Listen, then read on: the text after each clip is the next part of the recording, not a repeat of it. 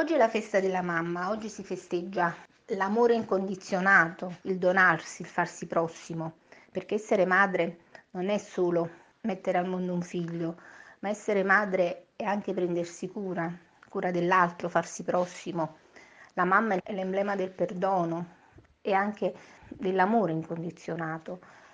Io quando immagino la mamma l'immagino come un giardino immenso dove spuntano tanti fiori belli e dove una mamma se ne prende cura e l'aiuta così a fiorire, a rinascere. Ecco, la mamma è il simbolo proprio non solo della nascita, ma della rinascita costante a cui ogni giorno noi eh, siamo pronte affinché tutti questi nostri giardini potranno fiorire ed essere curati.